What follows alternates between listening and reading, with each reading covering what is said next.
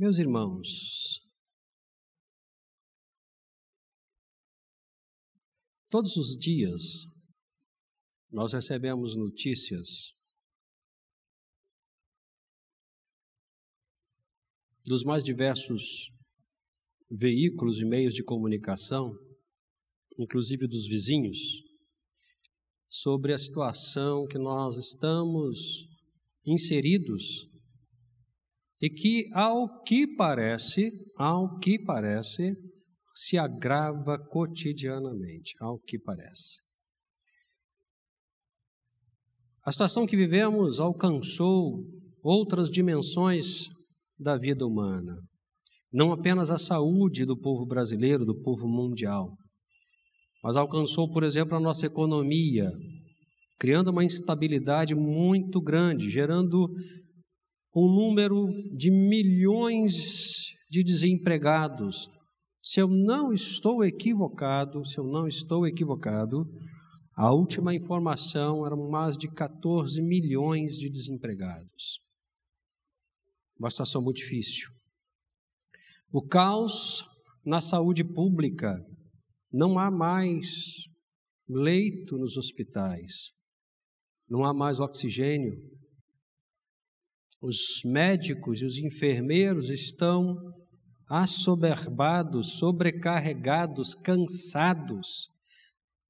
Algumas centenas pelo Brasil de profissionais da área de saúde já vieram a óbito por estarem na linha de frente.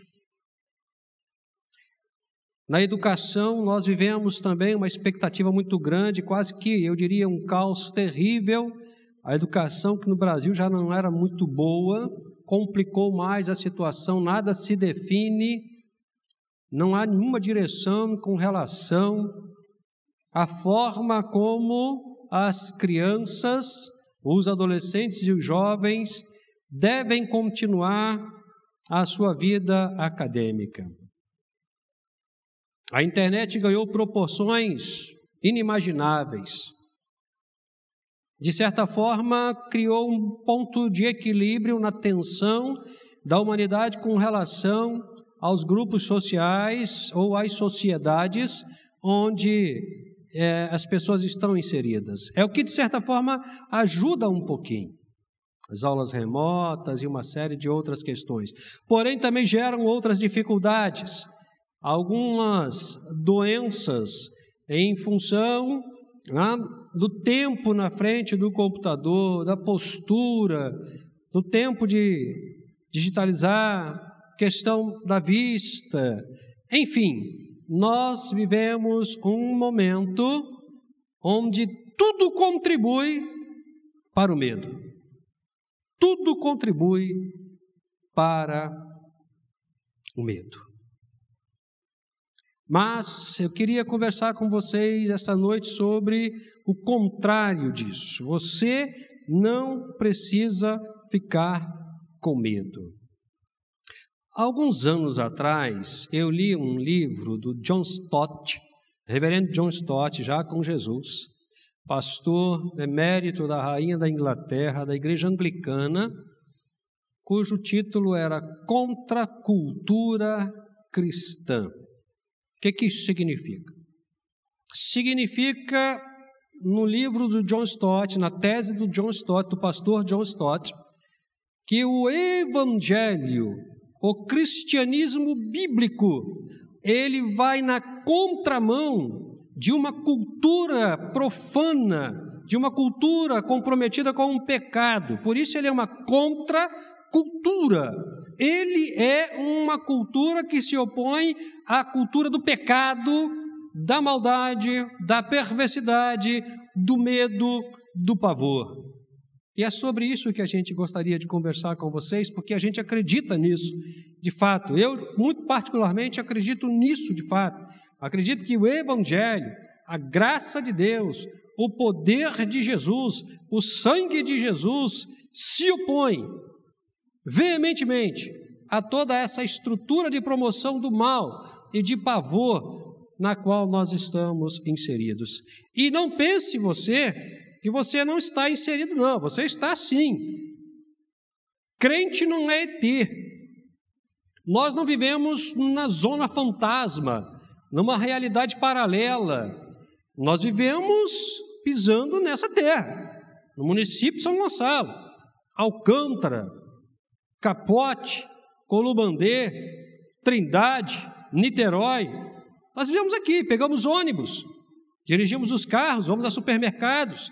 Nós estamos dentro dessa realidade, fazemos parte dessa realidade. Porém, porém, a nossa mente, o nosso coração absorveu verdades que estão para além dessa realidade, o que traz conforto para o nosso coração, o que dá direção para a nossa vida, o que nos impulsiona, nos incomoda e nos leva a pregar a mensagem que nós recebemos e aceitamos às pessoas que ainda não têm Cristo Jesus. E o que nós podemos dizer essa noite para você, com muita propriedade, é que você não precisa ter medo, você não precisa ficar com medo. E aí eu queria te convidar para embasar a nossa tese na Escritura Sagrada. Nós vamos ler dois textos. Eu queria que, assim mesmo sentado, e você que está conosco através da internet, abrisse a Bíblia na segunda carta de Paulo a Timóteo, capítulo 1, nós vamos ler do verso 3 ao verso 7.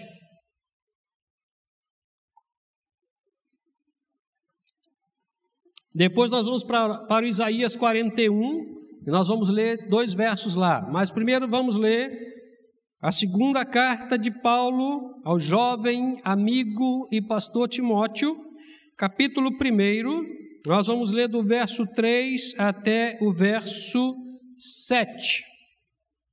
Leiamos então. Dou graças a Deus, a quem sirvo com consciência limpa, assim como serviram os meus antepassados, ao mencionar-te sempre em minhas súplicas, noite e dia, mencionar Timóteo nas suas orações. Verso 4: Recordo-me das tuas lágrimas e desejo muito te ver para encher-me de alegria.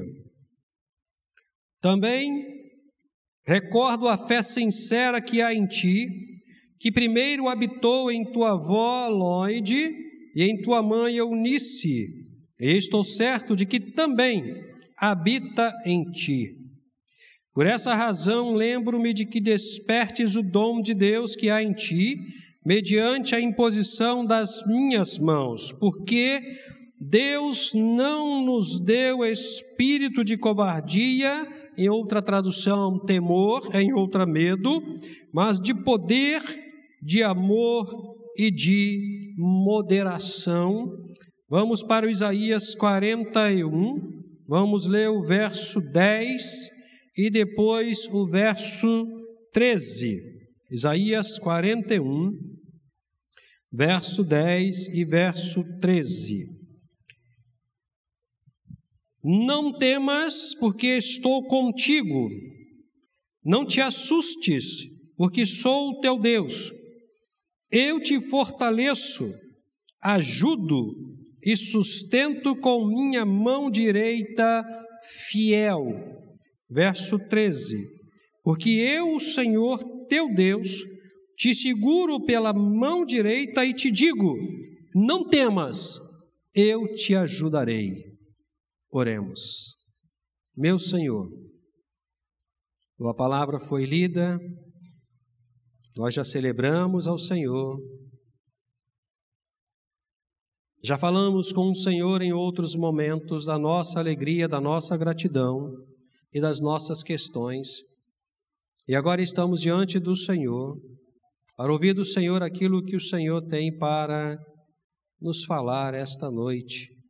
Por misericórdia, esconde-nos atrás da cruz de Cristo e que a nossa boca seja a boca do Senhor nesse tempo de reflexão, em nome de Jesus. Amém, Senhor.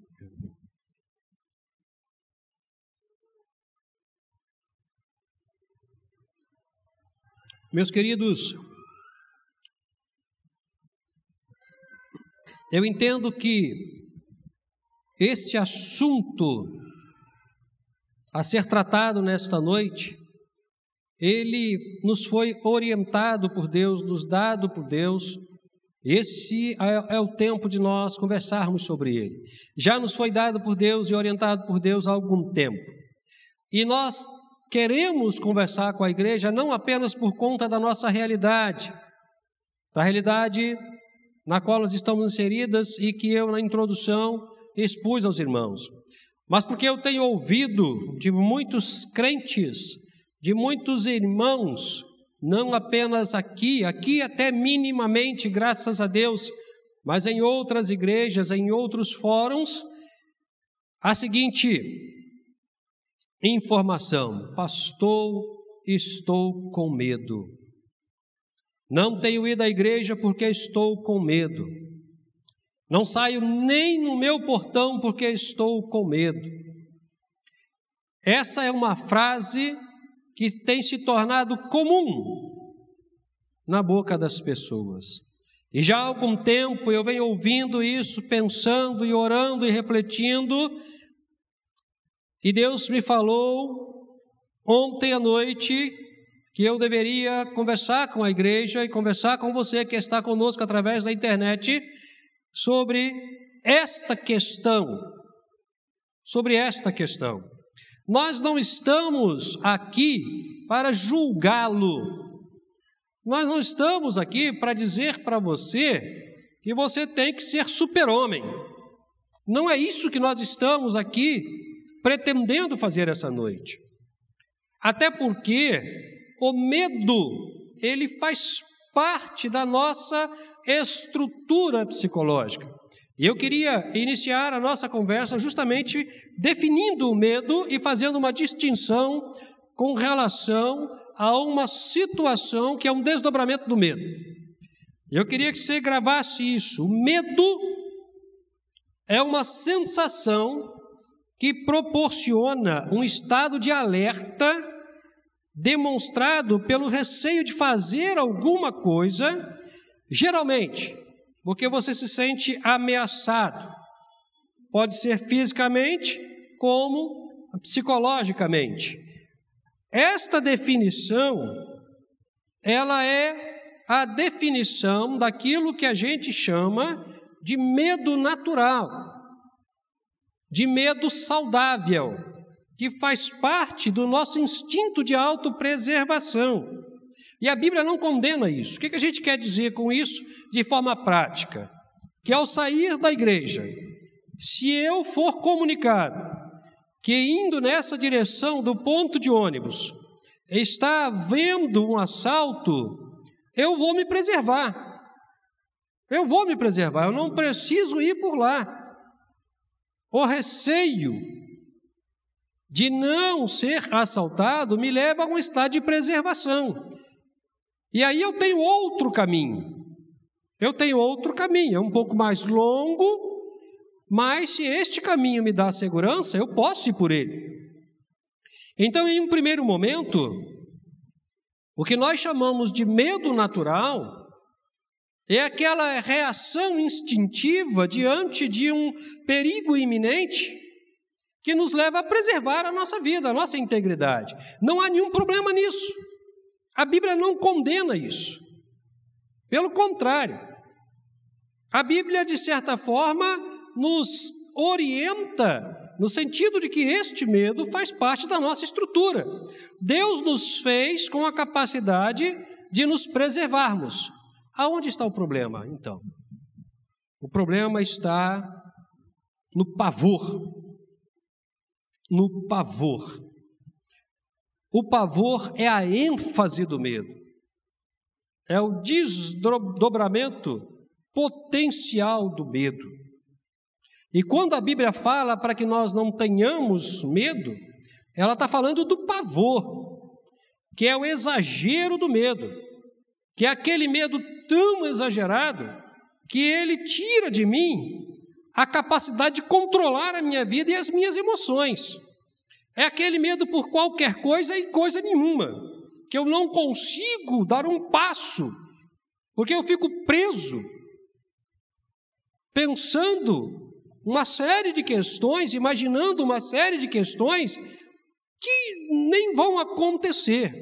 A Bíblia nos orienta com relação a termos cuidado com o pavor, com o terror, com o medo exagerado, que tranca a minha vida, tranca as minhas emoções, administra os meus relacionamentos e não me permite viver de forma saudável a preservação da minha integridade física. Esse medo, sim, esse pavor, sim, que pode ser patológico também, pode ser um sintoma também, ele pode existir como uma doença também.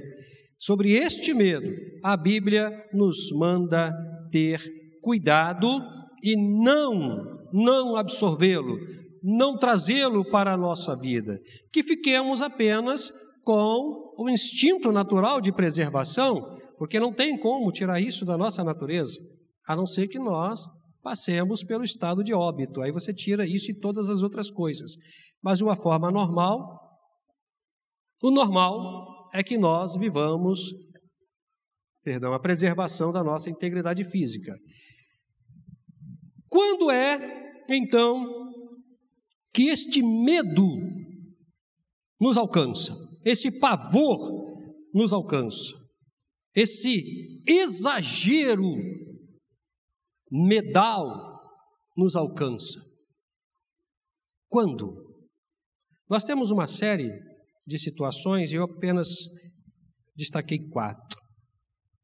Esse pavor, esse medo, esse terror que nos controla, que nos tranca, ele pode acontecer quando os nossos limites potenciais, eles são desafiados. Quando nós somos desafiados a ir até o extremo da nossa competência, da nossa capacidade. E aí a gente percebe que em fazendo isso, nós estamos nos expondo a tudo e a todos que estão em volta da gente. E aí a gente está falando de competência emocional, competência intelectual, competência relacional, competência afetiva, integridade moral, ética, tudo aquilo que faz parte da minha relação comigo mesmo, com Deus e com o meu semelhante. Quando nós somos desafiados a irmos ao limite, nós podemos então construir o medo, o pavor, e aí ele vira meio que um instinto de preservação, uma forma de você estar legitimando um estado, uma limitação sem que você saiba que você pode ir muito mais além daquilo que você imagina que pode ir. Algumas vezes nós vemos esse discurso. Nós temos limites, nós temos limites, nós temos limites. Claro que temos, é óbvio que temos. Todos nós temos. Todos nós temos. O problema não está nos limites que temos. O problema está no medo de chegarmos ao extremo do limite. Se o meu limite é 100%, por que, que eu preciso ficar com 50%? Por que, que eu não posso me esforçar para chegar aos 100%? Porque eu tenho medo. Eu tenho medo que as pessoas possam falar da reação, do resultado, de não conseguir. E aí a gente não consegue chegar aonde poderia chegar. Aonde poderia chegar. A gente não consegue melhorar além daquilo que nós já somos melhor. Temos vergonha. Vergonha do que as pessoas possam falar e do que possa acontecer. Medo de não conseguir e às vezes nem tentamos. Esse medo pode vir, então, quando os limites são desafiados. O medo também pode chegar às nossas vidas diante de tudo que não controlamos ou administramos. Nós não controlamos a Covid, nós não administramos a Covid. Aquilo que chega até nós e que nós não conseguimos controlar e não conseguimos administrar, muitas das vezes se levanta como um gigante diante de nós e promove em nós o medo, o pavor, o desespero e a fuga Mas deixa eu te falar uma coisa: você não precisa administrar e controlar tudo, não. Você não precisa, não. Não tem necessidade. Porque se você, que conhece os seus limites, e os seus limites podem ser muito maior do que aquele que você imagina, tentar fazer aquilo que não lhe compete fazer, talvez você realmente tenha alguma dificuldade. Então você não precisa gastar proteína, se esgotar emocionalmente, fisicamente, tentando controlar ansiosamente aquilo que não está no seu alcance, que você não pode controlar. Porque aquilo que não é possível ser controlado, aquilo que não é possível ser administrado, pode ser um instrumento de promoção de medo na sua vida e o medo trava. Terceira coisa que pode causar o medo. Paulo fala isso a Timóteo. Paulo faz menção de uma particularidade absolutamente fantástica na vida de Timóteo, que se faltar na gente gera medo. O medo pode aparecer em nossas vidas quando nós não temos uma fé sincera e saudável. Quando nós não temos uma fé sincera e saudável. Timóteo tinha essa fé. Paulo fala isso. Paulo fala isso. Eu conheço a fé que você tem, Timóteo. Você herdou da sua mãe, da sua fé, da sua avó, e eu sei que é uma fé sincera, uma fé honesta, uma fé pura. O primeiro sintoma de uma fé que não é saudável é a presença do pavor, um medo exagerado de tudo e de todos. Uma fé que não é sincera, que não é honesta, é uma fé que se inclina potencialmente para o medo. Por fim, o medo também pode chegar a todos nós quando a nossa consciência não está limpa. Paulo faz menção da sua consciência a Timóteo e à igreja onde Timóteo estava. Eu sirvo a Deus com uma consciência limpa porque foi isso que eu aprendi dos meus antepassados. Quando a nossa consciência está tomada pelo pecado, quando o pecado toma conta do nosso coração e da nossa mente, o que sobra é o medo. É o medo. É o medo. Então, elementos que podem causar o medo, os nossos limites desafiados, aquilo que não controlamos ou administramos, a ausência de uma fé sincera e saudável e a ausência de uma consciência pura e limpa são elementos que se presentem na vida do cidadão, na vida do indivíduo, na vida da pessoa, podem gerar medo, pavor, terror. Existem muitos outros, mas eu entendo por Deus que esse nos basta. Mas, preste atenção no que eu vou te falar. Se nós estamos plenamente, eu espero sinceramente que todos nós estejamos nessa dimensão, e você também que está nos escutando, se nós estamos plenamente conscientes de que nossos limites não são estabelecidos por nossa competência, mas pela graça de Deus, se não temos necessidade obsessiva de controlar todas as coisas, se a nossa fé é sincera, honesta e saudável, e se a nossa consciência não nos culpa, porque ela está limpa e purificada pelo sangue de Jesus, nós não temos nenhum motivo para sentirmos medo, para ficarmos apavorados diante das circunstâncias e dos desafios. Se esse é o nosso perfil, nós não temos nenhum motivo para ficarmos apavorados. Sabe por quê? O Isaías vai falar isso para a gente. Nós temos pelo menos cinco motivos no texto de Isaías e corrobora com a ideia de que se estamos legitimamente saudáveis diante de Deus, nós não precisamos ter medo. E eu queria te apresentar esses motivos. Estão lá no profeta Isaías, nos dois versículos que nós lemos. Primeiro motivo pelo qual nós não precisamos ter medo, e o texto nos mostra: Deus está conosco. Deus está conosco. A presença de Deus em nossas vidas elimina o medo, elimina o pavor, elimina o terror. Só conseguimos vencer o medo quando temos consciência da presença divina em nossa vida.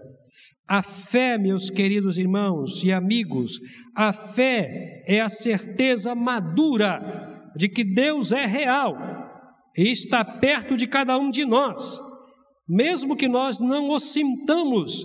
Afinal, Deus não precisa ser sentido, ele precisa ser acreditado. Deus está conosco. Deus está conosco, comigo e com cada um de vocês. E se ele disse isso, isso nos basta. Se ele disse isso, isso é suficiente.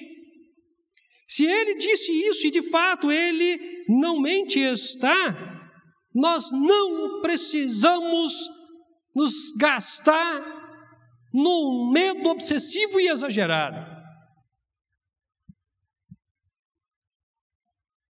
Até porque, e aí vem um segundo motivo, porque não precisamos ter medo, além dele estar conosco, Deus é nosso Deus exclusivamente.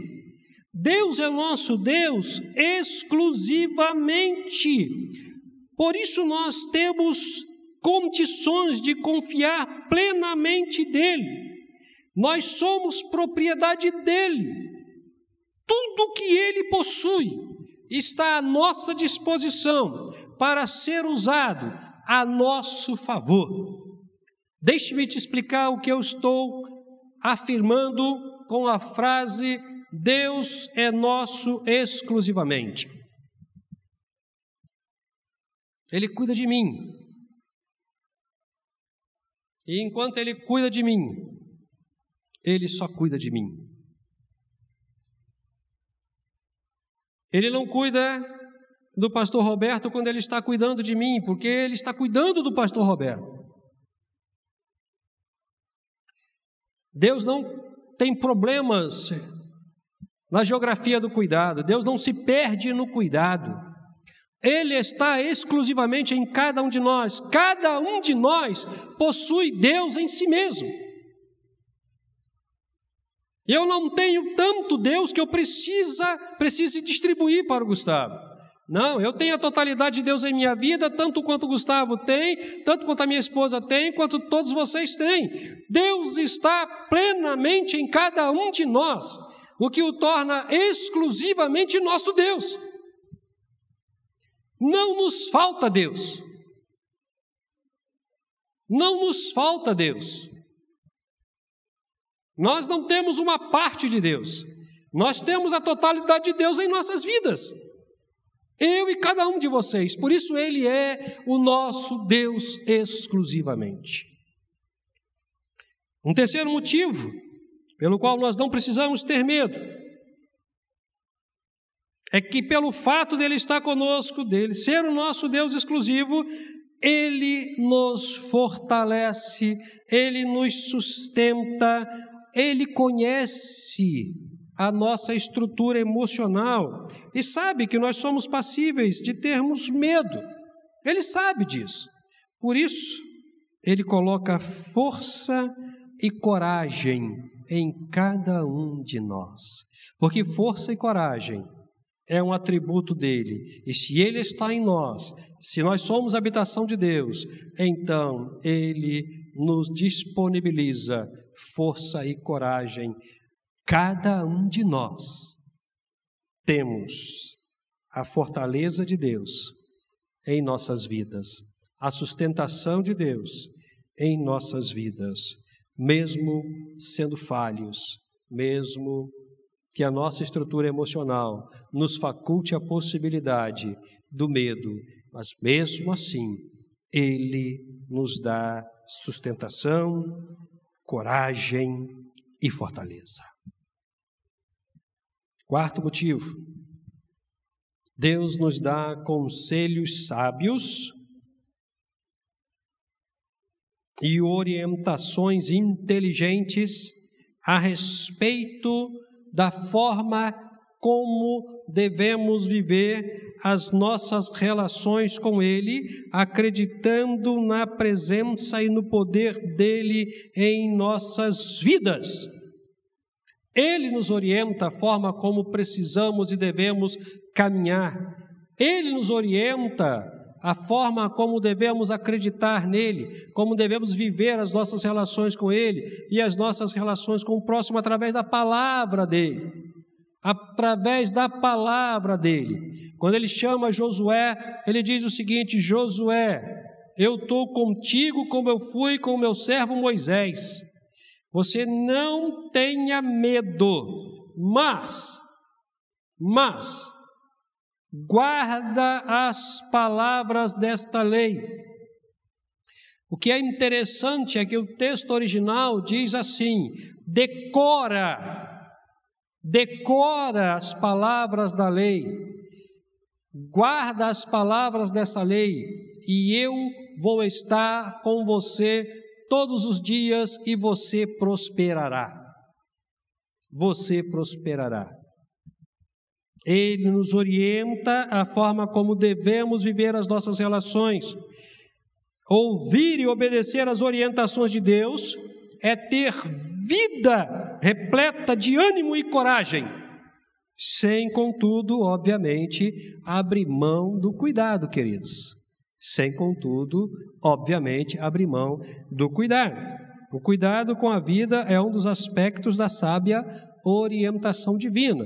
Nós não estamos dizendo que porque você tem o Espírito de Deus, e você tem a coragem de Deus na sua vida, e você tem o ânimo de Deus na sua vida, e que Deus te orienta a forma como você deve viver com Ele e com os irmãos, que você tem que sair por aí procurando o vírus e abraçando o perigo. Não é isso que nós estamos dizendo. Porque a preservação da integridade física faz parte das orientações de Deus. Uma vez conversando com um irmão aqui da igreja sobre isso, eu o levei ao Levíticos. Eu o levei ao Levíticos. Lá no Levíticos nós temos uma série de leis religiosas e civis. E dentro das leis civis a gente tem informações sobre a saúde do povo, como o povo deveria se preservar, como deveria cuidar da saúde, da higiene pessoal, em todos os aspectos, tanto homem quanto mulher, até no aspecto sanitário. Então Deus se preocupa com isso e nos orienta a forma correta de vivermos a nossa higiene, a nossa saúde. Se você tiver curiosidade, vá para o Levíticos e leia isso. E você vai ver como Deus é detalhista, até com relação a determinadas distâncias, para que não houvesse contaminação, porque bactéria e vírus sempre existiram. Não é invenção do século 21. Só que a descoberta desses organismos veio muitos anos depois da história de Moisés, da história do povo de Deus. Mas Deus já conhecia. Deus já sabia exatamente o que era uma bactéria, o que era um vírus e o que eles poderiam causar na vida do ser humano. Então Deus nos orienta, Ele nos dá conselhos sábios e inteligentes para que nós vivamos bem e não precisamos ser alcançados pelo medo. Por fim, por fim, nós não precisamos ter medo, porque Deus nos ama. E por nos amar, Ele nos protege, porque Ele protege a quem Ele ama. Deus jamais, jamais, em hipótese alguma, tire isso da sua cabeça e do seu coração, se eventualmente isso chegou até você. Jamais, em, em momento algum, de maneira nenhuma, ele vai abrir mão daqueles que lhe pertencem. Jamais ele vai fazer isso. jamais. Em um determinado momento, quando Jesus conversava com algumas pessoas a respeito da segurança que ele podia dar aos servos dele, ele disse o seguinte: Aquelas ovelhas que o Pai me dá, ninguém tira da minha mão. Ninguém. A gente está falando do próprio Deus encarnado. No momento onde haviam dúvidas a respeito do cuidado de Deus, da segurança do povo de Deus, Jesus se levanta no meio da multidão e diz: As ovelhas que o Pai me dá estão nas minhas mãos, estão protegidas, ninguém tira daqui. Ninguém. Deus jamais abrirá a mão daqueles que lhe pertencem, porque aqueles que lhe pertencem só lhe pertencem porque foram comprados por um preço muito alto, que é o sangue de Jesus. Um preço muito alto, que é o sangue de Jesus. Esse preço é muito caro. Não existe dinheiro no mundo que possa comprar o sangue de Jesus. Nenhuma moeda, nenhum metal é tão valioso, tão precioso quanto o sangue de Jesus. E é esse sangue que me comprou e comprou cada um de vocês e está disponível para te comprar também se você ainda não foi comprado pelo sangue de Jesus. E se você foi comprado pelo sangue de Jesus, você pertence a Jesus e Ele não vai abrir mão de você. Você não precisa ficar com medo. Se preservar, sim. Você não precisa se apavorar. Você não precisa ficar ansioso. Você não precisa perder noite de sono, ficar sem comer, sem beber, preocupado 24 horas por dia, por dia com o que está acontecendo. Até porque você não vai conseguir aumentar um centímetro do seu tamanho, colocar um pouco mais de cabelo na sua cabeça, tirar talvez, né? Mas colocar. Você não vai conseguir aumentar os seus dias de vida. Você não vai conseguir cuidar daquilo que não te pertence, que só pertence a Ele, que é o cuidado das nossas vidas. Eu termino essa minha fala para vocês dizendo o seguinte: nós temos todos os motivos do mundo, inclusive pela palavra de Deus, para termos cuidado com a nossa vida, para sermos cuidadosos com as nossas vidas para cuidarmos da nossa saúde física, emocional, relacional e espiritual. Temos todos os motivos do mundo, temos inclusive isto como mandamento de Deus para cuidarmos de nós mesmos, porque somos o templo do Espírito Santo. Mas não temos, irmãos, não temos, meu querido, minha querida, nós não temos nenhum motivo do mundo para vivermos excessivamente preocupados, tomados pelo pavor. Nós não temos nenhum motivo para isso. Afinal, palavra de Paulo a Timóteo, Deus não nos deu um espírito de medo. Deus não nos deu um espírito de medo. Tenha cuidado com a sua vida, mas não tenha medo, porque Deus cuida de você. Em todos os momentos, aonde você estiver, o que acontecer com você, acontecerá sob a permissão de Deus e o cuidado de Deus, e será sempre o melhor para você, para mim, para todos nós.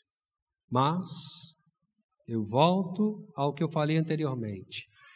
Se o sangue de Jesus ainda não te comprou, você realmente está em perigo. Você realmente está em perigo. Tomado pelo pavor, tomado pelo medo, total ausência de segurança, porque você não tem Deus na sua vida. Então, esse é o tempo, esse é o momento, essa é a hora, essa é a oportunidade de você entregar a vida para Jesus, de deixar que o sangue dele te alcance, te liberte, te limpe, te purifique e traga segurança para a sua vida. Se você ainda não tomou essa decisão, esse é o tempo, esta é a hora, este é o momento, este é o lugar para que você tome essa decisão. Você que está conosco através da internet também, se ainda não tomou essa decisão, tome essa decisão.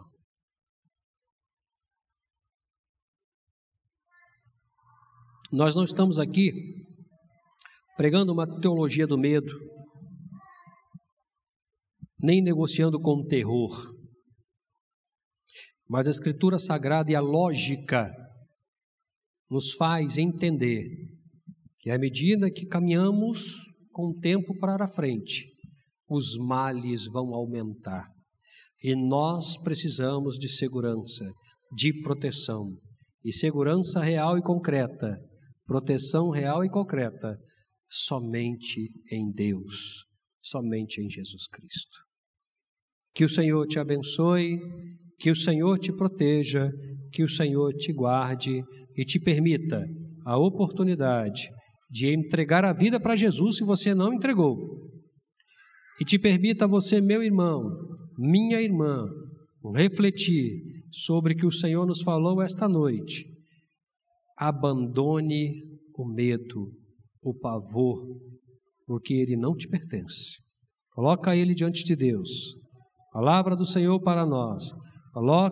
Colocai diante do Senhor toda a vossa ansiedade, todo o vosso medo, porque Ele tem cuidado de vocês. Amém? Vamos celebrar a Deus, grupo de louvor.